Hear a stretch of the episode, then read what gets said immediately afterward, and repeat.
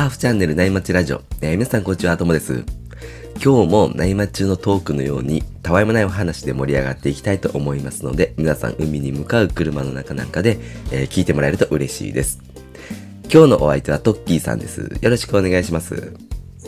はい、えー、よろしくお願いします。このね、あのーまあ、これノートの記事がテーマになってるんですけど、はい。えー、ちょうどこの日ね、海に行ってたんですよ。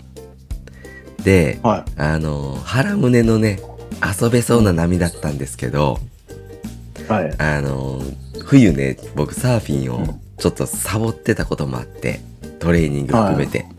なんかうんテイクオフがすっごい体が重たくて、あ前足がね、こう、スッと出ないんですよ。あ、はいはいはい、なんか、はい。そんな時ないですか、トッキーさん？そうですね。まあ、そんな時ないですかっていうよりも、そんな時の方が多いような気がしますね、僕の場合は。そうそうそう。やっぱかあ体が硬くなってるのかな。僕も、その、そう、だから、朝起きたら、まあ、毎朝ストレッチはしてるんですけど、はい。朝起きたら10分、15分ぐらいはストレッチして、それからまあ海に行くんですよ。ようにしてるんですね。うんうんうん。昔はね、そういうことしてなくて、はい。昔言ってもまあ10年ぐらい前とかしてなくて、はいなんか僕結構足がつったんですよ、海の中で。はいはいはうん。まあ、そういうのもあって、やっぱりちょっとこうね、あの、年も取ってきたし、やっぱ体をこう、ちゃんと柔らかくしときたいなと思って、始めたんですけども、まあ足が出やすくなったかどうかはわかんないですけど、い。はいはいはい。うんつら、つらなくなりましたね。えうんー、。なんか最近トッキーさん体絞ったじゃないですか。絞ってますね、はそれでちょっとこうテイクオフが楽になったとか、い。はい体が動きやす動かしやすくなったとかってあるんですか？もうね、あんまりね、なんか自分的には気づかないんですけど、えー、特にこう、絞れたから調子が良くなったっていうのは、まあ、あんまり感じないですね。えー、うん、でも結構、そう、今日ね、実はあれなんですよ。まあ、またこれはあれか。今日、体重だけの話じゃないんですけど、はいはい今日、今日でちょうどね、3ヶ月とは10日ぐらい経つのかな、初めてね、はいはいはい今年。9.7キロ減ってましい。すごいっすね。ちょっとし、ちょっと落としすぎたかなと思って。なんか逆にしんどいんですよ。だからなんか。へえー、すごいっすね。じゃあまあでも、あとはちょっとね、はい。なんかテイクオフの時ってもしかしたら体の重さじゃなくて、はいやらわ柔らかさみたいなのの方がはい。あれなんですかね、はい軽く感じるのかな？あ、でもそうかもしれないですよね。やっぱりその足がスッと入ると、うんうん、なんか、すその全部がスムーズにうんいきますよね。あ後の動作っていうかね。僕腰痛なんでお尻の筋肉とか腰がもしかすると硬いのかもしれないですねああ、ありますよね。多分その、普段この陸でなんかこう、よっこいしょっとこう立つ動作と違いますもんね。うんなんか一瞬でこう、意識よりも速いスピードでやるから、うんまあ、自分のその体感的には気づいてないけど、やっぱりその腰痛とかがこう、足を引っ張ってるのかもしれないですね。固まってる。あーちょっと僕も毎朝ねあのうん。冬のトレーニングサボりすぎたんでね朝に柔軟とね、はい体の軸のトレーニングってのやってるんですけどまあはいそれをねやり出そうっていうふうにこう決意させられたねこうサーフィンだったんですよねはいはいはいはいはい。せっかくいい波だったのにうんそのねこれ若い頃だったら楽しめたのになっていうのよくあるんですよ 最近悔しい思いをしたわけですねそうなん。ですよだからねね。ちょっとちゃんと体のケアしていこうかなって思った朝ですねこれはうん。でもやっぱりそうですよね。僕、その、今そのトモさん聞かれて、調子良くなりましたかっていう。でもうんうんうんあんまりその、意識的、体感的に調子が良くなったっていうのはちょっとあんまわからないんですけど、正直。はいはいはいでも、これ調子悪いとわかりますよね。確かにうん。だから、意外とこう調子いいぞと思わなくても、調子悪,、悪くないぞってことは調子がいいのかもしれないですね。そうかもしれないですねえなるほどなじゃあ、はい調子悪いって感じなくなったら、えはいなんかこう成果が出てるとかって思った方がいいかもしれないですねそうですね。その、そまずそれをこう、モチベーションにね。なるほどなうん。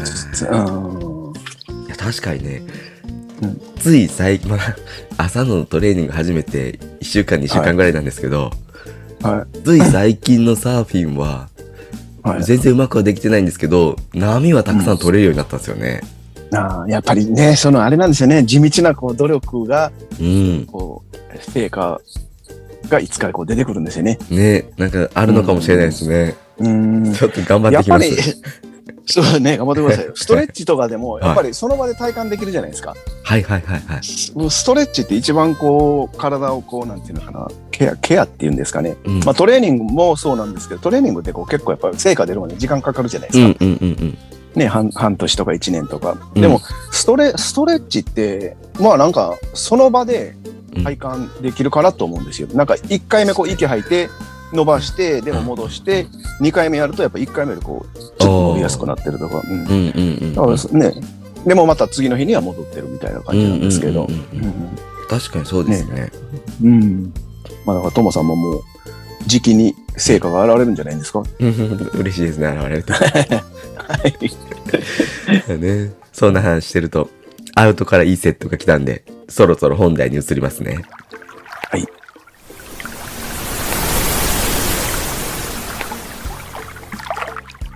今日のね、あの、テーマはですね、僕たちが作成しているウェブマガジンの波町日記からね、僕の記事で、我が家の庭は田舎拠点に東京の一坪は田舎の5年分っていうね、タイトルなんですけど、今日もね、僕のエピソードをトッキーさんにインタビューしてもらうスタイルで進めていきたいなっていうふうに思ってるんですよね。はい。はい。そうですね。うん。このシリーズは僕もね、こう、やっぱり聞きたいんでね、はい。興味があることなんでね、かなり。うん。はい。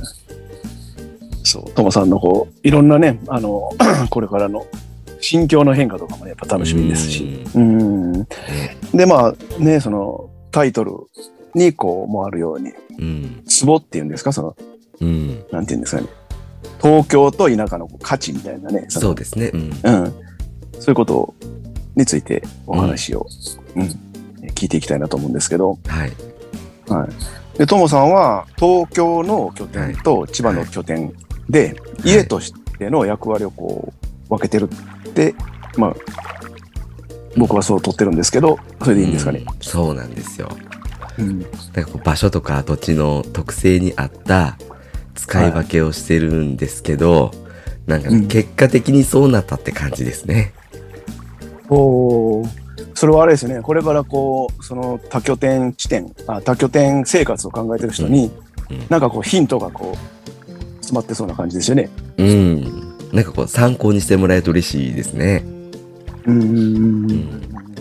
で、まあちょっとね、あの、中身の話いくんですけど、は子供ってめっちゃ飛び跳ねるじゃないですか。い。はい。もうね、キャキャキャキャこう、飛び跳ねてて楽しく遊んでるんですけど、なんかそれに対してあんまりね、こう、やめなさいってあんまり言いたくないじゃないですか。うんそうですよね。うん、でもマンションだと、ちょっとね、はい迷惑になるんで、言わざるを得ないんですよね。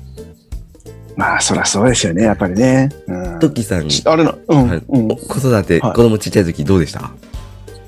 や、やっぱり一緒ですね。僕も神戸にマンション、神戸のマンションに住んでたんですけど、はいはいはいはい。まあ、ちっちゃい時。うん。で、まあ、下、下に、こう、7階に住んでたんですよね。うんうんで、うんまあ、下に人いるんで、うん。まあ、やっぱり一緒ですよね。もう、すんごいこう、なんですか、走り回ったり、こう、騒ぐんですけど、うん。もう、うるさいとか言いたくないじゃないですか、なんかね。うん。できればいいせっかく楽しい。うん。まあ、それでも、それでもこれ、掘ってると絶対そのうち下のおっさん怒ってくれるな、みたいな。ねえ、だって、まあ、やっぱり、やっぱりそのね、僕もね、一戸建て欲しいなって思った時期がありましたね。うん今これちょっと話してて思い出しましたけど、うん。うん、そういうこう、戸建てっていうのが、こう、ちょっとね、あの、人をうん気にせずに、こう、うん子供が遊べるような場所が欲しいなと思ってたことがありました。うん。はいそうですよね。はい。はで、あトモさんの、どううん、はい、ええ。いや、そのトモさんのうん東京のマンションは、やっぱりこう、かなり響くんですか？うーん、なんかね、ひこう、声は響かないんですけど、多分、ドンドンっていうのは響くと思います。なるほどうね。ん。うん。あとやっぱり、もし響いてなかったとしても、多分こう、うん。妻が響いてるんじゃないかっていうので、ドキドキするっていうのも言ってました。そうですよね。やっぱり下の人からすると、もうもしかしたら響いてるん違うかとかもね、うんやっぱり考えると、うん。うん、そうですよね。うん。そちなみにトモさん、下の人は知ってるんですか？知らないですの。か、ま挨あ、知らないな。拶はしに来たことがあるんですけど、下の人が。はい。普段はそんなに会わないです。あーなんかちょっとね、友達とかこう、そうですね話せる人ならね、うん聞けるけどね、知らない人ならなかなかね。うん。うん。そうなんですよね。はいはいはい。で、僕は東京の品川区に住んでるんですけど、はい。まあこう周辺のね、坪単価調べたら、一坪うん300万ぐらいなんですよ。おーそう。高すぎますよね。300いや、高いっすよね。うん正確に言うとですね、山手線の中と外でこう、あるんですけど、中が4、500万ですね、坪単価が。で。外が300から400万って感じで、いや、かなり高いんですよ。いや、高いですね。うん。山手線って僕、東京の地理に全然こう、ね、あの、詳しくないんですけど、知らないんですけど、はいはい。あの、中と外、うん。関西で言うと環状線ですね。あーあー、あーあー、あー東京の中心をぐるぐるぐるぐるはい回ってて、はあー回ってる。あはいあ、そもう一の中心に？い、んそうです。。一番人が乗る電車ですね。ああ。それは高いでしょうね。いや、高いんですよ。なんつっても東京ですからね。なんつってもね。うんうん。うん。300万かで、そのあれなんですか、東京のその品川で、まあ大体300万から500万ぐらい。うん。ということで、まあ高すぎ、うん、でも、それを千葉のそのもう一個の、トモさんのもう一個の拠点の方は一体どれぐらいなんですか、えっとですね、賃貸だと月5万ぐらいが相場なんですね。はい一戸建ての賃貸で。はい。で、坪単価で言うと、どれぐらいの一坪本当に数万とか数十万とかそんなレベルで、うん。で、まあまあこのね、エピソードのタイトルにもあるように、この一坪300万と月5万円ってまあ単純に比較すると、あの、60ヶ月分になるじゃないですか。そうですね。5年分なんですよ5ね年。。5年、うんそうですね。うんたった一それ坪が。は、それはすごいですよね。うん。いや、それを計算したときにね、もう5年ってもうすごいなと思って、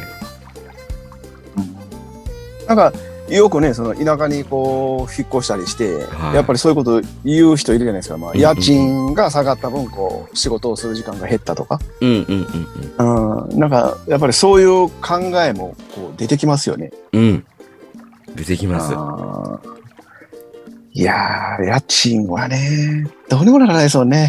そうですね。家賃というのが、まあね、買ってる場合はもうロローンとか、まあ、キャッシュで買える人がいいでしょうけど。うんうんうん。で、千葉の拠点には2坪ぐらいの庭があるんですよ。はいはで、半分が植木で、もう半分がフリースペースなんですね。い。フリースペースっていうのはもう何もないってことですね。はい。なんかもともとコンクリートでした。ああ、はいはいはい。ええ。でそこでね、こうワックス剥がしとか、ボードのメンテナンスができるなと思って、僕はワクワクしたんで、はい。うんうんうんうん。なんか、サーファーからしたらそういうスペースあるの嬉しいですよね。嬉しいですよね、ガレージとかね。うん。マンションだとね、そのワックス塗ったり剥がしたりするスペースがなかったんで、ないんで、はい。あなかなかそういうのできなかったんですけど、あ。うん。そうですよね。家の中でもなかなかできないですもんね。うん。で、そこはコンクリートなんですね、下が。はいはい。ええだからホームセンターに売ってる、あの、パネルのはいウッドデッキみたいなのを敷いて、はい。はい。まあ、木じゃないんですけど、ああ、見でも見た目は木みたいな。はい、見た目にそれを引いて、ちょっとこう、ウッドデッキスタイルにこはいうしたんですよね。もういいですね。ああ。もう、城ですね。新しい。ですね。えーそウッドデッキの、ウはい。ッドデッキ、パネルのウッドデッキっていうのは木じゃないんですか？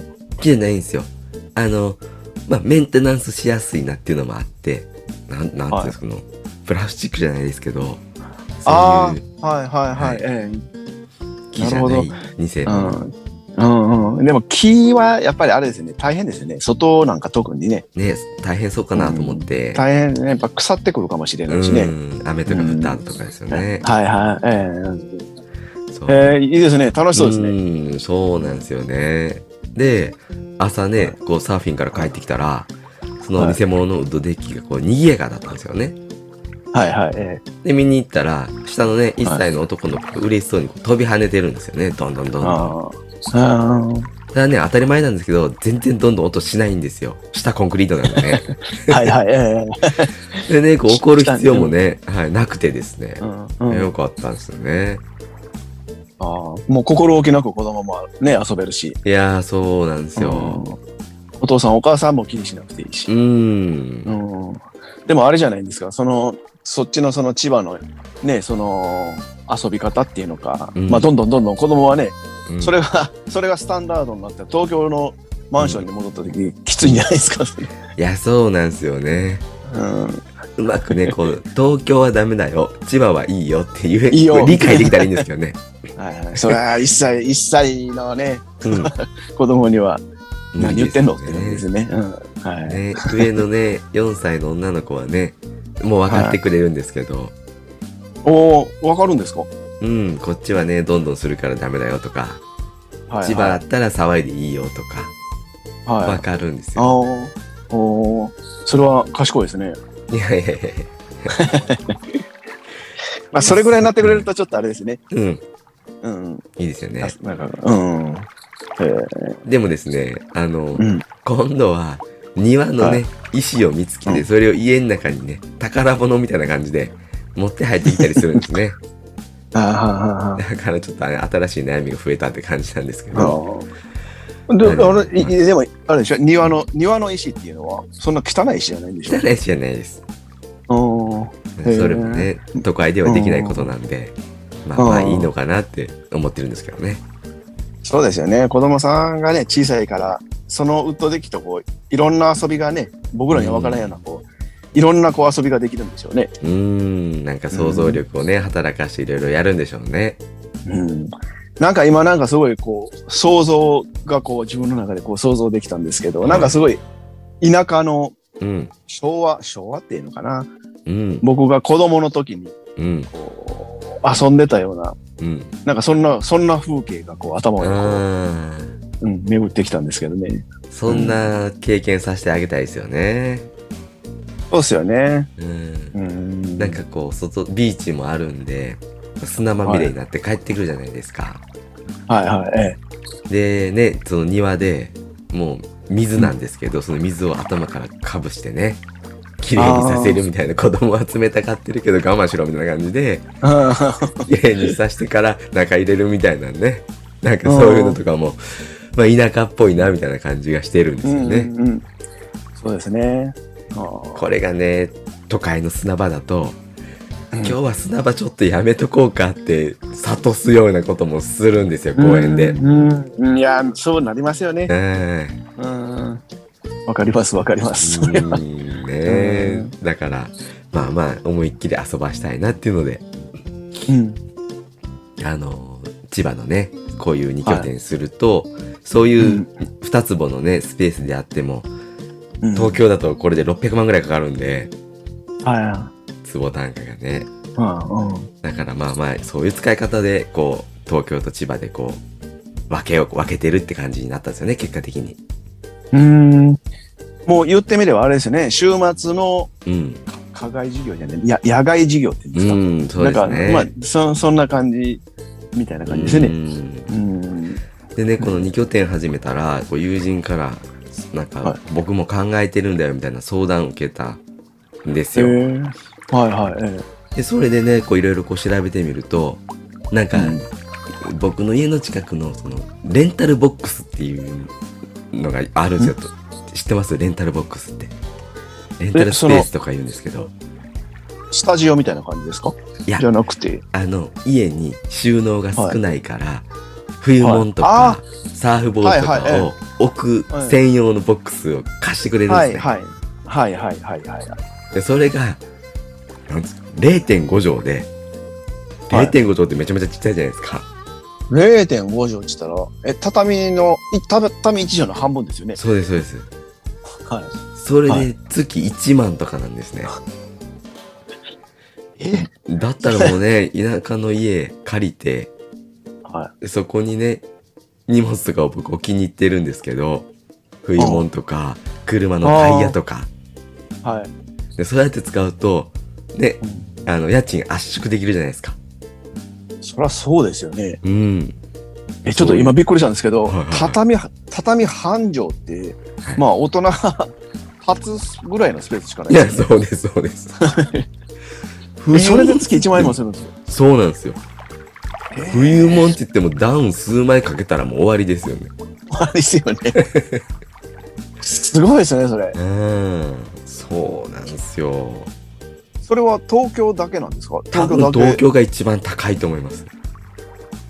いやー、やっぱ東京はすごいですね。うん。だからそういう、まあ、収納とか、何から何まで家に盛り込んだら東京の家ってめっちゃ高くなるんですけど、はいはい。なんかそういうのうまく地方に逃がしたら、うん。うん。なんかそんなにこうね、お金っていう面でハードルが上がらないのかなと思って、こう多拠点生活にこう、望むにあたって。ああ、ただの、単なるその自分のこう娯楽として考えると、ちょっとこう後ろめたい部分もあるけど、まあはい、一つスストレージとして使える。そうです、そうです。ストレージとしてね。うん、うん、うん。タイヤの保管だって。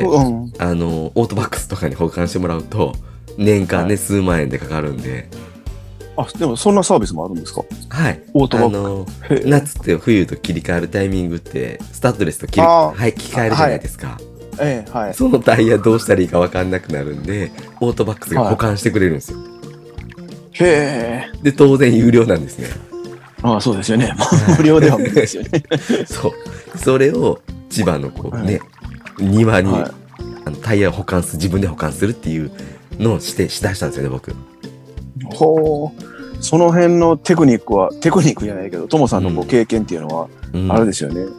こう聞いてくれてる人も、やっぱり、うんこうなるほどとか言う人も結構多いんじゃないですかね、多う分ね。ん、僕もね、やってて気づいたんで、ぜひね、なんか、うん東京の家を用意するはい時点から考えると、なんか、はい。スムーズに多拠点に臨めるような気がしました。あ、一番最初の東京のその拠点を用意するときに、田舎のそういうところを想定して選んでいくと、あ、なちょっとるほどね。小さめでいいじゃないですか。そうですね。はいはい。うんうん。そうするとね、もううん数万浮かしただけで、普通に一軒家借りれるんで、と田舎だとね。へえ。すごい差ですよね。うん。だからもうダウンジャケットとかいっぱい持ってきましたね。ブーツとか。あ、そっか。今、今からいらないですもんね。そうです。えでね、その夏になったら、その庭では流しそうめんとかしようかなと思ってるんですよね。いやー、いいですね。僕もそれちょっと仲間に入れてほしいです。で、ププールとかねはい。はい。えねまあ、僕もねはい。ープールなんか、え、プールもあるんですか？あの子供用のプール買って、そこでやろうかなと思ってるんですよ。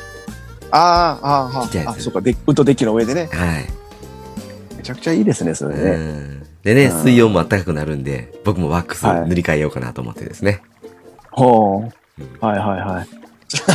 ともさんの楽しみの方が大大きかったでしょいや、僕が一番ね、楽しんでますね。まあ、お父さんが楽しんでる姿を見ると子供はね、うん楽しんでくれるし。ね、うんそれが一番ね、こう見せるっていうのがいいのかなと思っててですね。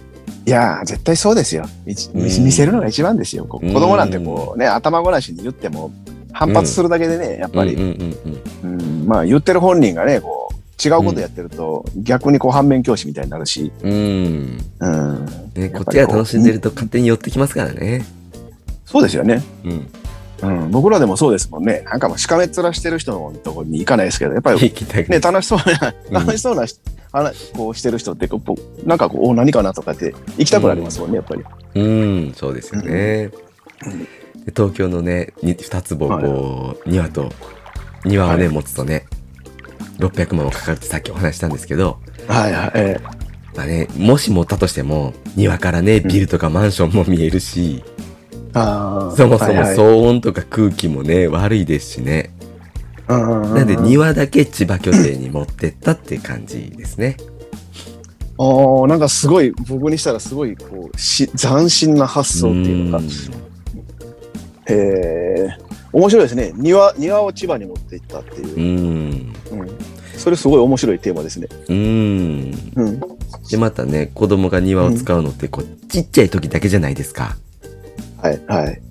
なのでね、なんか、そういう時期がこう、一時的なものの土地って、安いところで加工した方が、結果的に効率いいかなと思って、そうですよね。